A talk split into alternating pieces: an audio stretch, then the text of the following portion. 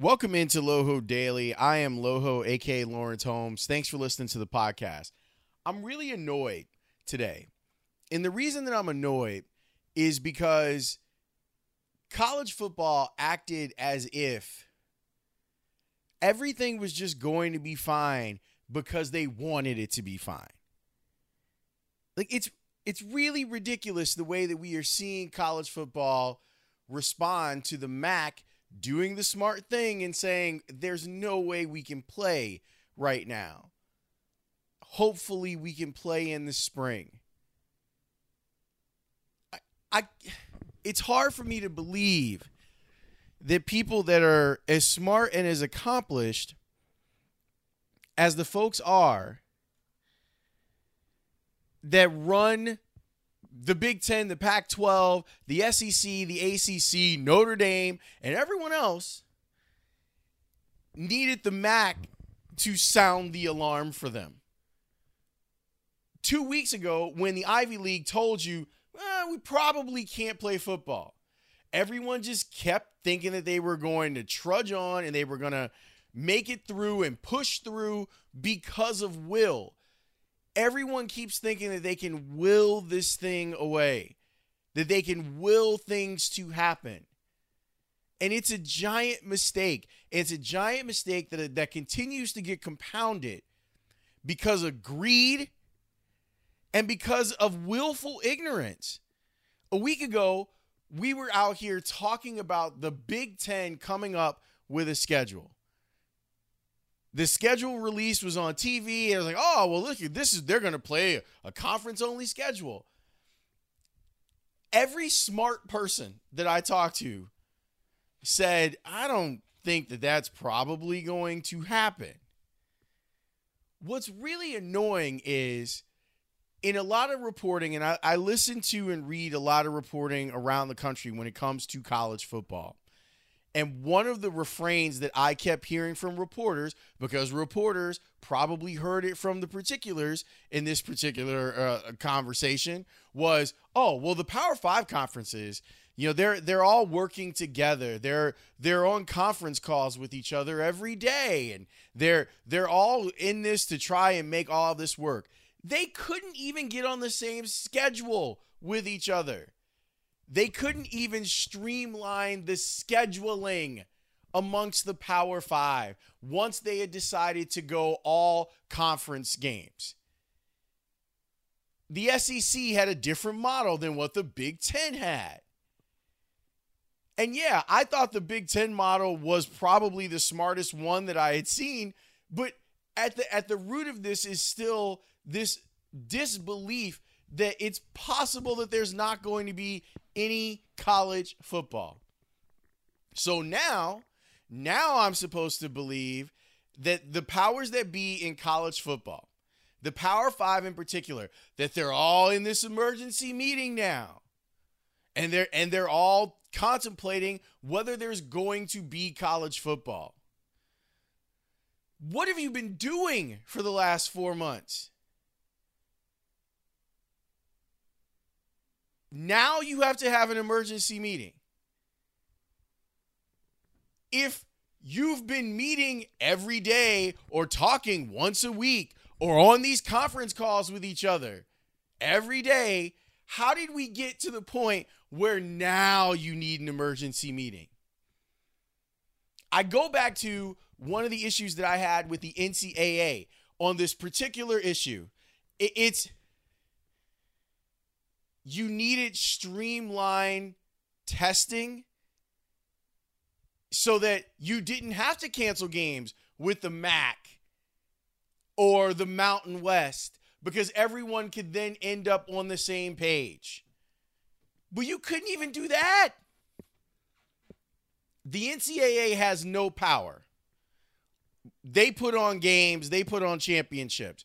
That's what we found what we thought we were going to see was going to be some excellence in education by by the folks that run the Power 5. And here we are. I couldn't believe when I saw the Big 10 had on its schedule games that were supposed to start on September 5th. Like how? How is that a thing? I can't believe that Notre Dame has kids on campus. And it is hard for me to put aside my cynicism of, well, of course Notre Dame has kids on campus. How else are you going to make sure that the optic is right for college football? Because you can't have college players ask them to come to campus and say it's safe for them to come to campus and then not offer the same level of safety for the kids that aren't playing football for you, who aren't generating revenue in that particular manner for you. What are we doing? There have been warnings about this. It's simple stuff. It, it doesn't take a genius to go, wait, you're going to ask a hundred or so kids to live a Spartan exist- existence for four months so that you can play football. What could possibly go wrong? As I record this, Zach Plesac, who's pitching for Cleveland, pitched well on Saturday in Chicago, is from the area, went out with a bunch of friends, and Cleveland sent him back to Cleveland for a three day quarantine. Zach is around the same age as college students, and you're going to ask a country full of kids like that to not go out and party, to not go out, to be responsible. Most of the adults in this country right now aren't being responsible. And we're going to ask 18 year olds to do that. And we're going to ask them to do it for the benefit of generating money for the university. Like I'm so annoyed by all of this. And and now now the the the I almost swore. The cherry on top of the sundae is now people care about what college players say. College players in the Pac 12 been telling you for weeks that they don't like what's going on and that there isn't a uniform way of testing from one school to the other. They're on group text telling each other, well, this is what we're doing. What are you guys doing? And are uncomfortable. The kids at Colorado State told you that they have people in the in the athletic department on the coaching staff telling them that they shouldn't report symptoms of COVID. And we just want to ignore them. They're athletes in the Big Ten who are telling you, I don't think this is going to work. They're athletes in the SEC who are leaking phone conversations to let you know how not on board with things they are. And we don't listen. But let Trevor Lawrence put out a tweet and saying he wants to play football. And now it's, well, we, maybe we should listen to the kids. Who's who's got their best interests at heart? Maybe we need to listen to those guys that want to play. Of course they want to play. I want them to play. You want them to play, but not like this. It is not worth it from a moral standpoint to let them go out there and play under these conditions for money. That's all we care about. We care about the money. And I remember talking about the optics of this a few months ago and there were a lot of people who were on my side like no there's no way that you could you could play football and not have kids back on campus. And then slowly but surely those vo- voices got more and more quiet.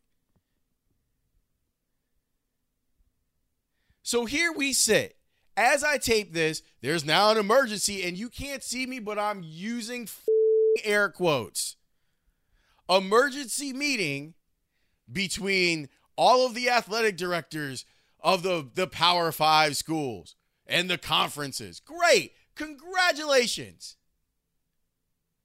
Perhaps if you guys would have had more emergency meetings in April when they took the NCAA tournament away And instead of wishing COVID away, you could have put a plan together, a uniform plan where everyone is doing the same thing. And then you could present it to the public and saying, this is what we're going to do. You could have the NCAA put a stamp of approval and make sure that everyone is on the same page. At least in the Power Five, you could have done that. But even in that, there was no solidarity. All of all of the solidarity was in spirit. It wasn't in action. And now you're you're scrambling because you know that the Ivy League said we're not doing this. The MAC said that we're not doing this. There's a bunch of players around the country that are like, I don't think we should do this. And now you have to figure out how it is that we're going to keep the money train rolling. How in the world are we going to get away with this? Had you taken a more urgent stance on this earlier, perhaps you could have figured out some sort of bizarro bubble scenario that would have allowed you to play your game. But you didn't. It was all wishful thinking. It was all, well, hopefully it'll be done. And look, I, I understand that there is a hypocrisy to me saying kick the can down the road to the spring. But my hope is that if they do that now, they can use these six months or four months, probably four months, to figure out a better plan just in case there isn't a vaccine. And the fact that college football would rather take their marching orders from the NFL and be like, well, we can't move our league to spring because the NFL draft isn't going to move. How do you know? I think the NFL is going to try to play, but I think that it's possible that everything that they do looks like baseball, but 10 times worse. So you're sitting there worried about their money. And yeah, there's a bunch of kids that are going to opt out because the draft will be a couple months away but you can still have your game. All of it is just a mess. And it was a predictable mess. That's what's so frustrating. That even people who want desperately to have college football back looked at the plans and were like, I don't. Are we sure that that's the best that we could come up with? It's laughable. Absolutely laughable. That the MAC had the balls to say, all right, we're out. And now, now it's a serious thing. Now it's worthy of emergency conference calls with all of the commissioners of the Power Five. Come on. throughout this entire ordeal, we have seen greed exposed on so many levels.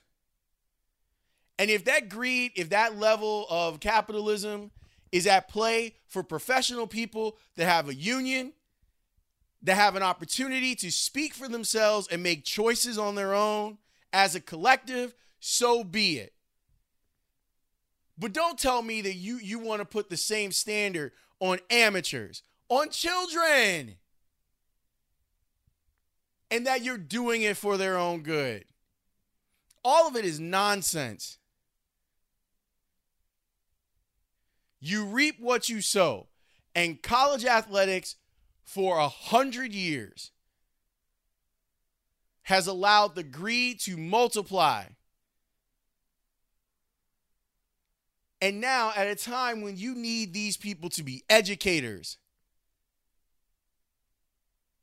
they're being greedy. I want these players to be safe. I want these players to get their education. And honestly, I want these kids to play football if it's safe.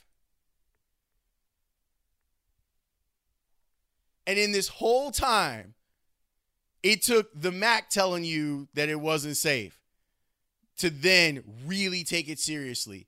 A month, less than a month away from when you proposed to start the schedule. Meanwhile, the St. Louis Cardinals can't field a baseball team. The whole thing is ridiculous. I appreciate you listening.